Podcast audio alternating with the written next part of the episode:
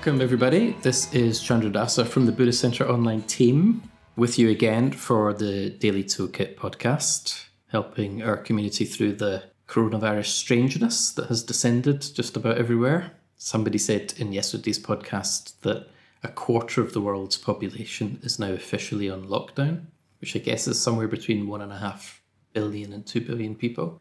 I have to say, my first thought was, what are the other 75% doing? Nonetheless, that's an awful lot of people in the same boat as you. Hopefully, being able to check in with your community every day is given some sense of normality. Uh, we've had a whole slew of great guests and great hosts, and today is no different. And I'll start by introducing my co host for this episode, Dassini, up in Glasgow, in Scotland. Hello, Chandra Dasa. It's uh, lovely to join you again for another podcast conversation. Today's guest is someone I'm very happy to see again after quite a long time of not really being in the same circles in Triratna, but we used to coincide quite a lot. A very good early supporter of the Buddhist Centre Online, someone who helped, in a way, set up the conditions for the whole thing. In 2011, the first event that the Buddhist Centre Online ever did, way before there was a website, was an urban retreat. And it featured a book by Vajragupta called Sailing the Worldly Winds. As you may know, if you're following us online, we're about to start a series of home retreats for people stuck in the house and wondering what to do with themselves and with either extra time or looking for a bit of structure in the midst of a busy week with the kids with work. And we thought it'd be really great to go back to that very first retreat for some material to revisit it a good nine years later. And of course, who better to bring us into that space than the author himself, the inimitable and delightful Vajragupta. Hello, Chandradasa. Hello, Dassini. Very good to be with you today and great to see you both again. Yeah, so very happy to be here. And where are you, Vajragupta? Where is here? So I'm down in Devon in the southwest of England. So at the moment, I'm the chair of Croydon Buddhist Centre in South London. I only started that a couple of months ago, actually. But my mum lives down in the southwest. And yeah, when this whole thing kicked off, I kind of realized I needed to come down here to look after her because she's 88 and, you know, quite elderly and needs quite a bit of care. So yeah, here I am looking after her. Windswept, lovely Devon seems a good place to talk about the worldly winds, the sea nearby and the the high cliffs. So, if you haven't heard about the worldly winds before, it's a Buddhist teaching, and essentially it's four pairs of elements, which I'll let Vajragupta tell you about in a second. But the point is that they can blow you around. And if, like me or anybody else who's visited us in the last couple of weeks on the podcast, you've been blown around at all by the coronavirus, by the governmental responses to it, depending on where you live. You probably know a bit already about what it feels like to feel that you're buffeted by the winds of reality. So we're going to try and help you locate yourself in there. Vajragupta is a great guide. Maybe actually, Vajragupta, we could start just by talking about the origins of the book. Like, why 10 years ago did you decide to focus on the worldly winds as the subject of a book? Well, it was mainly because I, I found them such a helpful teaching. I'd recently been the chair of the Birmingham Buddhist Centre, and I was, you know, chair fairly young in age. So it was a big challenge for me. I mean, I really loved it, but it was, you know, it was a challenging responsibility to have. And it had its ups and downs and its, you know, great things and its challenges. And back in those days, we used to have these little gatherings of different chairs of different projects. And on one of them, we met and Dayanandi, who was then the chair of Taraloka Retreat Centre, gave a little talk about the worldly winds, you know, just in order to help us as chairs with our practice and what we were working with. And I'd never actually heard the teaching before. And I, I really found it helpful what she said. I mean, it was one of those talks where the person is speaking and you say, Oh, yeah, I do that oh yeah i can see that i do that. Oh yeah i recognize that you know it just sort of spoke directly to me and i found it very very helpful. So from then on i often taught the worldly winds i used them a lot in my own practice and yeah when i taught them again i could see people very very quickly recognize them in their own experience and resonated with them. So it sort of became you know one of the main tools in my toolkit as it were. So then years later when i was writing books it was an obvious thing to write about because it's just so practical but also so profound. And I was surprised hardly anyone's written anything about it. Yeah. So it's mentioned in one of Vasandra's books. He kind of devotes a bit of space to it. Pema Chodron mentions them here and there, but just in passing, really. I was amazed that no one had written a book about them. It's such a good teaching. So it was a kind of obvious choice in a way. So, should we give people a little primer about what the teaching itself is? So, let's see if we can remember the worldly winds between us. You lead, Vajragupta. What's your favourite of the worldly winds? Well, there's praise and blame. Praise and blame. Dassini, what's your favourite? I think it's loss and gain. Definitely at the start of my conversation with Chandradasa today, before Vajragupta arrived, he asked me how I was doing, and I said, I'm marvellous and I'm a disaster. So, yeah, loss and gain are my oscillating favourite. Mm, marvellous and a disaster all at the same time. I think I've always quite liked fame and infamy, partly because of the old joke infamy, infamy, they've all got it infamy. Just to bring it down a level. And there's one more pairing. Vajragupta tells the last pairing. So that's pleasure and pain, in a way, the kind of basic fundamental one. Yeah. Yeah. Pleasure and pain, gain and loss, fame and infamy, and praise and blame. It is quite surprising people haven't written more about that. I suppose maybe they have implicitly, but you know, as you say, just it's such a concise, pithy way to encapsulate all the dynamics that we're subject to. So when you got into the book itself as a project, did you find it quite easy to structure your own thinking around it, or was it a bit of a kind of journey where it sort of emerged as you went? Well, in a way, I taught it a lot at the Birmingham Buddhist Centre. So quite a lot of it was at my fingertips. And the challenge of writing the book actually was so I went away into the countryside to stay somewhere to write the book. And about three days later, my father collapsed at home. And it turned out he was ill. It turned out he had stomach cancer. So I had to actually leave that little retreat that I was on and come down to my parents' house. And I basically stayed here for quite a few weeks while he was ill in hospital. But then there was this big event coming up, and Windhorse wanted to publish the book. So I was, you know, I was just sort of very torn. And first of all, I thought I can't possibly write a book in these circumstances. But actually, I did manage to write it. And, you know, in a way, what was going on in my life just added a whole other layer, a whole other kind of meaning to what I was writing about. So, yeah, it is, you know, for me as a writer, it's a very particular book because I wrote it in very particular circumstances in my life. You know, it was a very difficult, very painful time, but it was also a very beautiful, tender, special time. There was a lot of love and care and a lot of communication and so on. Yeah. So again, yeah, that, that kind of oscillation, that real, you know, how our experience is often very, very kind of mixed. And it can be it can be very joyful and it can be very painful almost at the same time. All that was going on while I was writing the book. That's neat. I remember you took part in that retreat away back in 2011. Has the material been meaningful for you generally? Oh, yes, it has. Yes, it has been really helpful. And I've since that retreat, I've also been through Vajragupta's book on a couple of occasions because I've been asked to give a talk on maybe one of the pairs or to give an overview of the teaching. But also, I just really recognize those dynamics in myself. I think quite often I'll find myself in the middle of doing something, either an ordinary activity or something that's maybe got higher stakes in it and it's not i get into the middle of a project and it's nothing like i imagined it to be. And i just can sense then my potential unsteadiness or my ability to put down roots and release something which is a bit more akin to equanimity or something. I don't know if that sounds familiar. I definitely know that i'm being blown around by the worldly winds. And i definitely know when i'm a bit more like like I'm doing the Tai Chi moves that help me flow around the conditions that I find myself in. I've got an example actually. I think possibly one of my strongest experiences of things not going the way I had planned was some years ago. I was on a pilgrimage in India with a large group of people, and we were on a pilgrimage to the sites that were significant in the Buddha's life. And the pilgrimage had been a year in the planning, and we were going to be there for a month. And seven days into the pilgrimage, my very close friend Padmolka had a serious accident and she broke her back. And this incredible thing happened, which was that I stayed on pilgrimage in India, but I went on a different pilgrimage. I went on the pilgrimage of helping Padmolka, well, first of all, find out what on earth was happening to her and then get the medical care and attention she needed and then come back home safely.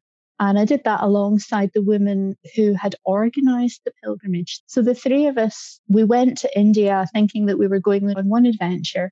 And seven days later, we were in a completely different landscape. So it reminds me a wee bit, Vajragupta, about the conditions under which he started to write the book. Anything can happen to anyone at any time. And well, can we be appropriate and pliable and kindly in those times? And for me, the answer is yes and no. It's a good story. Yeah. Yeah. And yeah, I kind of recognize what you're saying about being able to be flexible and pliable. And this is a new reality. This is a new situation. How am I going to respond to this? That's that's just what you've got to do, isn't it? Yeah. And I guess sometimes just being able to name what's going on is really helpful. So I think often for people, that's what is helpful about the teaching of the worldly winds. That on a very simple level, they can recognize what's going on and say, oh, yeah, this is the worldly winds, or this is praise and blame, or this is gain and loss. And somehow giving it a name, you kind of know what's going on a bit more. And then that kind of gives you a perspective on it, which can help you to then move forward from it in a creative kind of way. With all the books I've written, you know, I don't get a lot of people writing to me as an author about my books, but you get a few emails and letters, which is always really lovely. And that is the one where often people write saying it really helped me in a difficult time in my life. You know, my father was dying, or I'd lost my job, or something like that. And I turned to that book and it was very, very useful. Yeah. It is that kind of teaching, that kind of turn to in a moment of crisis teaching. One of the things that's come up whenever I've done stuff at Buddhist centers around the worldly winds is some people curiously react with that kind of sense of, well, it's obvious, isn't it? Everybody knows that. It's like really obvious. You just tell me stuff I already know praise and blame, loss and gain. My sense of that questioning is to do with their sense of being paralyzed by all that is they don't know what to do. Like they know it's the case that there is loss and gain, but they don't know what to do. And then there's something about, well, how can you communicate to people? It's not actually about you doing something necessarily. There's, a, there's another way to orient yourself in relationship to the bigger picture. What do you say to people, Vajragupta? So if you were drawing out the main thing that people can quote unquote do, what would it be? Yeah, well, that is exactly what happens. The worldly winds blow us around and we can go passive or we sort of lose the initiative or we feel, you know, life's just kind of getting at us. We lose confidence and so on. So I think the teaching is is very much learning how not to be able to do that, but to respond creatively to the new reality in the way that Dassini was describing in India. And I think the first thing is, yeah, just recognizing what's going on and then, you know, realizing that we can't always control situations, but we've always got an influence over what happens. So we've always got a choice about how we respond and then trying to find a more ethical, helpful response. So in the book, I talk about that in terms of Dharma doors, I call them. So, you know, the worldly winds are opposites, gain and loss, and we can be blown from one to the other. So I talk in terms of we're just not playing that game, just trying to play a different game. So rather than gain and loss, can we respond with generosity?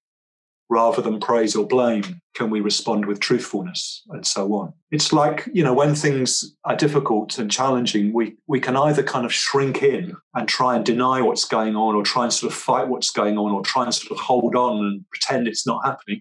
Or we can just sort of give ourselves to that new reality and sort of flow with it the Tai Chi metaphor, how can we find the best response to that? We can either sort of tighten in or we can try and move out and just sort of try and give ourselves to life, try and give ourselves to what's going on and in the best way possible. Of course, I'm not saying that's easy, but that's the challenge, isn't it? To try and just keep serving life, as it were, keep giving ourselves to life, yeah, generously as we can, lovingly as we can. I was struck by something that somebody said to me the other day, Vajragupta, again with the gain and loss, well, and pleasure and pain as well, those two pairings. I am one of the people who is going to be going to one of our ordination retreat centres later this year. So there was a large group of men and a large group of women who had been invited to ordination courses in retreat centres in Spain. And for the people who were going to go on those retreats and have their ordination retreat and enter the order, these were currents in their lives that have been important to them for years and some of these people decades. And obviously, that's not happening now. Um, we don't really know what is happening. And the thing that somebody said to me that I found really quite beautiful and simple was she said, This is my friend Christine, who is one of these ordinands. She said, I, the plan is there's no plan. And I laughed and I loved it because she said it in this moment of real surrender. And yeah, the plan is there's no plan. And it was like she threw it out like bubbles, you know, like a child playing in the garden with bubbles. And I just thought, God, that's quite profound. And I think I recognize that sometimes I can have those moments of just release from my expectations and from my grasping and the tyranny of the planning mind. There's something so beautiful in that, which I find quite sustaining then when I get back into a more dualistic frame of thinking about whether or not something is or isn't going my way, and that I get back into the battle of wills with reality. Somehow, me against the world. And well, I always lose that fight. I really like that. The plan is there's no plan. Yeah. In a way, the worldly winds teaching, it's a lot about control, isn't it? It's teaching us that, you know, obviously we want to control things as much as we can and have a good influence on things. But in a way, it's teaching us that life can't be completely controlled. The world can't be completely controlled. And it's like, how do we respond when things aren't going our way and when we can't control what's going on? In a way, it's that uncontrollable nature of life which makes love possible. So when things are going well, that's all fine, but it doesn't necessarily draw much out of us or doesn't necessarily demand much of us, particularly ethically. Whereas when things aren't going well, where we can't sort of keep control of the circumstances of our life, that demands more of us. And particularly, it demands that response of love or generosity towards life. So I heard a lovely story the other day. It's a friend of mine, a certain age in his life, he realized he was gay. And a year or so after that, he realized he wanted to tell his parents. He wanted to come out to his parents. This was some years ago, you know, when attitudes maybe were different to what they were today. So he was anticipating that they might be angry, they might be dismissive, they might be insulting, and, and so on. He was anticipating maybe quite a difficult response. But he went to tell them, and uh, he decided before he went that however they responded, he was going to carry on loving them however they responded, he was going to stay in communication with them. So, in a way, that's real love, isn't it? It was like it was unconditional. He was going into this situation where he couldn't predict what was going to happen, but whatever happened, he was going to try and respond with love and wanting to stay connected to them. It's only when things are kind of outside our control that then our love becomes conditional, as it were. When we're getting what we want, it's sort of relatively easy. When it's unpredictable, in a way, that kind of draws real love out of us. Yeah. I've been thinking that a bit with my mum as well. You know, I'm of an age, and a lot of my friends are of an age where we're looking after elderly parents. And they say, you know, you don't choose your parents, and nobody chooses how they get old and what happens to them and how it affects them physically and mentally, as it were. But it's that kind of unknowingness and uncontrollableness and unpredictableness of life, which then you just have to respond to, which again kind of draws out love, hopefully, draws out generosity, draws out just kind of giving yourself to that. Yeah. I suppose one of the things that's going on for a lot of people just now is the kind of wildness of life as a parent, isn't it? It's like the unpredictable nature is just writ large every day across every headline on every news report. And for a lot of people, that's frightening, right? The experience, the loss of control, or even the loss of the possibility of control is terrifying and you know life's got its usual million demands etc it strikes me one of the usefulnesses of revisiting your book vajragupta in a new retreat that people can do at home is precisely just to lay out for people that it is a kind of everyday down to earth practice you're not always going to produce love in response to the unpredictable nature of reality but you can be a little bit more aware and a little bit more kind every day and that will ripple out through your conditions and it will also change the way you set yourself up a bit like your friend just setting himself up well for a difficult conversation and standing on that rather than the result. You're going to very kindly do a question and answer session for us on sunday live on the web around this home retreat has your thinking around the worldly winds changed much in the last 10 years i mean i'm guessing the fundamentals are kind of the fundamentals right but recently you gave a talk called buddhism and inequality Mm, that's an interesting question. So, yeah, I did recently give a talk called Buddhism and Inequality. that was me just having a sort of first go at trying to, yeah, really look at what does Buddhism have to offer the world? You know, because pre-coronavirus, the world still feels very stormy and polarized. And, you know, there's a lot in the last 10 years. And yeah, as a Buddhist, I've been trying to sort of understand that and think about that and, and really work out does Buddhism speak to that? Does Buddhism have anything to offer in that kind of turbulent, polarized, populist kind of world? You know, nationalism on the rise, growing inequality, and so on. So, yeah, I gave this talk called Buddhism and Inequality. It was based on a book called The Spirit Level, which was published about 10 years ago, which is all about how inequality has grown massively in our society and in, in most wealthy societies in the world in the last 20 to 30 years or so. I won't go into all that now. That would take too much time. But then I brought in the worldly winds. And I, I made the point that the worldly winds, in a way, they're an individual teaching. So they're about recognizing when the worldly winds are blowing around in your life and how can you respond to that in a human, helpful kind of way. But I also talked about the worldly winds as a kind of social teaching. Certain kinds of society, the worldly winds blow around more strongly. And you know, the argument in the context of that talk was in a, in a society with more inequality, people become more concerned about status. They're more anxious about where they are in the pecking order, as it were. You know, there's a lot of evidence to actually show this, how more unequal societies, there is more anxiety and more stress, which is to do with status and position and so on. So, in a way, yeah, more unequal society, the worldly winds of praise and blame, fame and infamy, and gain and loss, and so on. I mean, they're always there in any society. They are just part of life. But I think they kind of blow in particular ways with particular kind of strength according to the kind of society that we live in. So, yeah, in, in that talk, I was trying to bring in that perspective that, that the worldly winds is a teaching for us as individuals, but it's also a teaching about what goes on in society, the kind of social, cultural forces which are blowing us around as well. And how, how do we respond to that as Buddhists? One reason I, I love the teaching is it kind of connects ethics to wisdom. It shows how ethics is sort of acting wisely and wisdom is seeing ethically, as it were. Yeah. So I, I like that kind of connection. You know, just trying to sort of respond well to situations as best we can. It makes the connection between that and wisdom. The reason we need to do that is because life is changing. The worldly winds are also the winds of change blowing around.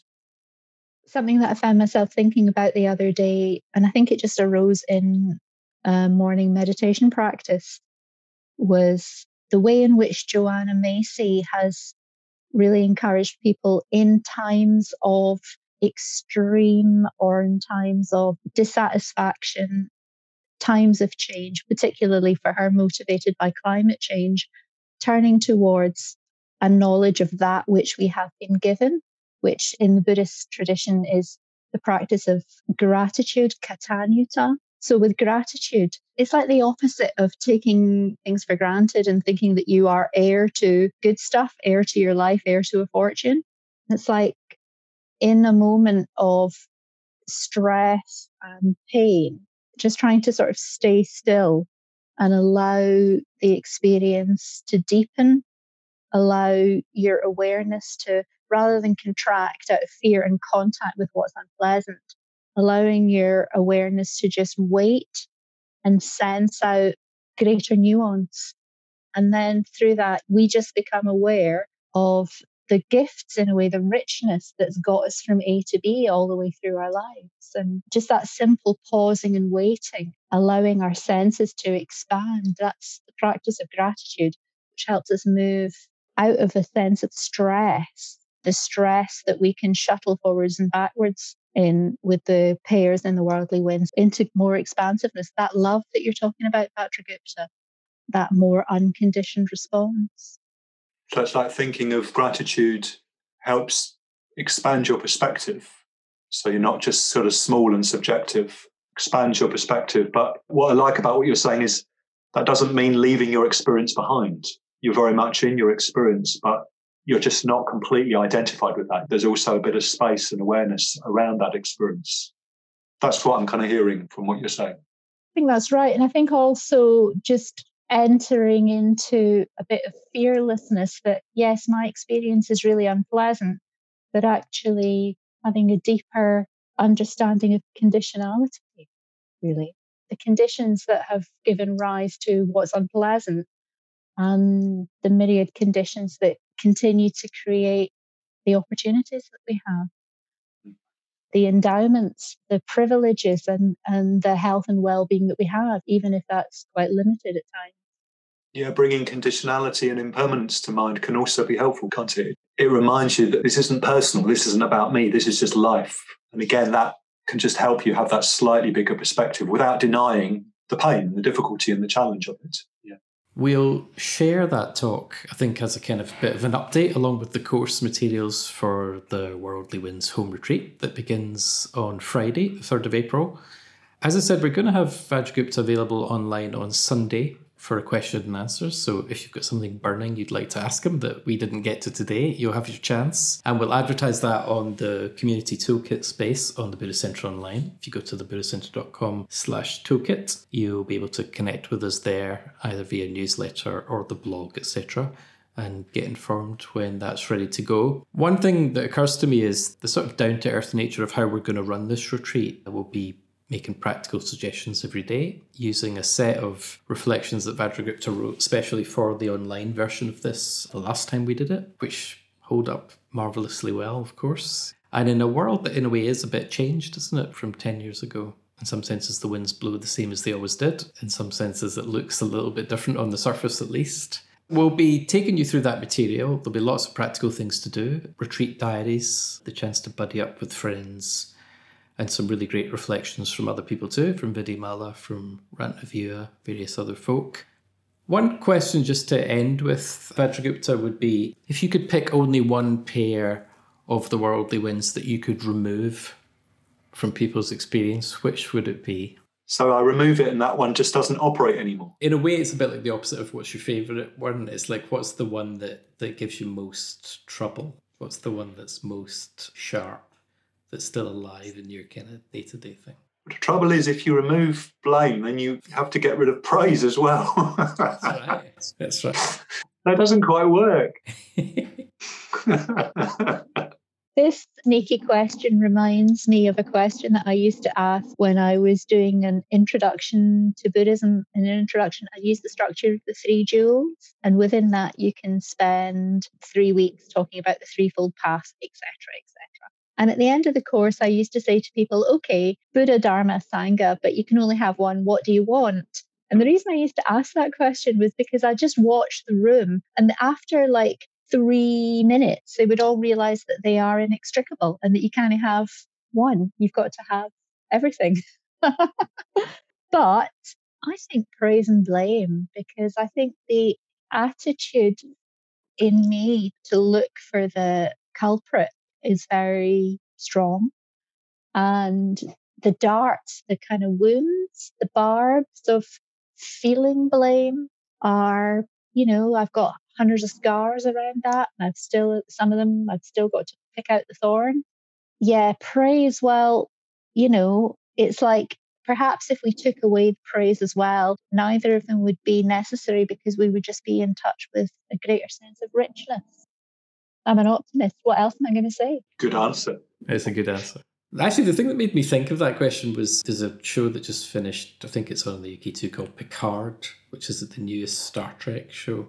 And it's the lead character from Star Trek The Next Generation, which was this optimistic 1990s TV show that for a whole generation of people carried that kind of spirit that sci-fi often does of like there's a better future human beings are going to kind of figure it out when they've got a bigger canvas of the whole universe behind them the perspective will have an effect and in this new star trek show you know the same things apply that apply through the rest of star trek where there's no money anymore people don't go hungry there's no sense of even status in a way. So I was thinking about gain and loss and just thinking, well, would a society be better if you removed all of that stuff? And also, I've got a sort of poetic relationship to the beauty that's tied up in loss. So the idea of losing gain and loss is attractive in the sort of material sense, but the kind of soul sense or the soul level, it seems like, again, of course, how could you possibly live as a being without gain and loss? Maybe it was sparked by your talk, to just the sense of there's greater and greater inequality, and there is a sort of heart yearning for some way to do things collectively where we remove strains of human behavior that just have a bad effect. There's something about samsara in this, isn't there? There's something about samsara. Hmm. It's endless. And I think that I can fall into a wrong view of improvement, continual improvement and evolution. You know, like, really? Really? it's attractive and deluded at the same time, I reckon. So we'll look at the worldly winds all together next week. There's lots of different ways you can connect with this. We've been quite aware in thinking about the home retreats and in choosing this material that for many people, there's an unequal experience of being stuck at home. Uh, for a lot of people, there's much more time than there was. And if you are in that camp, there'll be a full week of really great material for you to engage with, just to spend a bit more time on your practice. Maybe watch a couple less news broadcasts, a couple less box sets, and in a way put something that's going to enrich you into your into your mind, into your heart. If you're one of the many people who is struggling to keep up with kids and having to work from home at the same time and all the rest of it, then what we'd like to offer is just some light ways to carry some reflections, a bit of structure with you through the week. Just some touchstones, really, that will hopefully resonate with your day as you're kind of been blown around by the new demands of the time. You can join us every morning for meditation. There's a couple of meditations a day really recommend it. Uh, you've probably heard me say this a few times now, but you show up first thing in the morning, 150 people appear on your computer screen. They're all smiling. They close their eyes, and nothing happens for 40 minutes, except something really fantastic does happen, and you can feel it. And if, uh, like all of us, you've probably been in too many Zoom meetings, this is a good antidote. Uh, so you can come and meditate with us. We'll be continuing with our podcast through the week to give you a, just a line into community and to the stories and voices of people all around our international community. And of course, we'll have the community toolkit space where we'll be blogging to support the retreat all week long, just trying to point out the best of what's available, support you with your reflections and with the various teachings that we're backing the retreat up with. And the last thing I want to mention before we say goodbye to our guests is that Vajragupta's book, Sailing the Worldly Winds, was originally published by Windhorse Publications. And Windhorse are doing a fantastic thing, which is they're giving away the ebook of this for free to coincide with the home retreat. So if you go to windhorsepublications.com right now, you can download a free copy of Vajragupta's book We'll put the book in with the course materials on our new web space for the retreat itself. But I'd really encourage you to take advantage of this amazing piece of generosity. Like so many things in this particular time, people are stepping up with acts of real creative generosity, and this is one of them.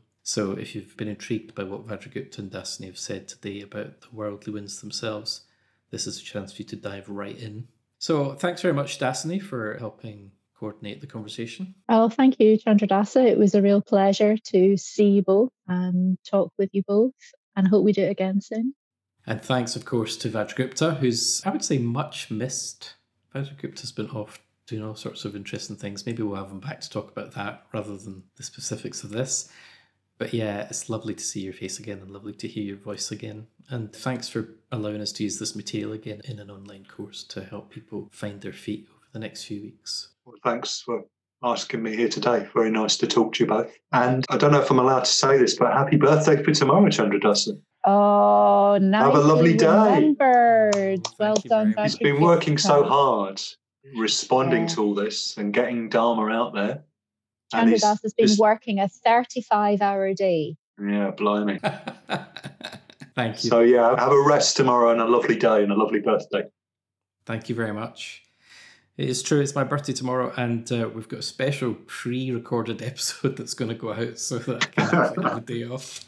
so tomorrow's conversation will be with Paramabandhu about his work as a clinical psychiatrist in London. Fantastic stuff as well. But for now, thank you very much to Vajragupta. Thanks to Dassini. And as ever, we like to finish this podcast just by reminding you that people all over the world are uh, not only going through what you're going through in some other form, but they're also bearing you in mind that you're part of something bigger than just the four walls. And yeah, whether you can come and join us for meditation or for the retreat or not, we're holding you in our awareness, and so are many others. So be well, stay safe, and we'll see you again soon.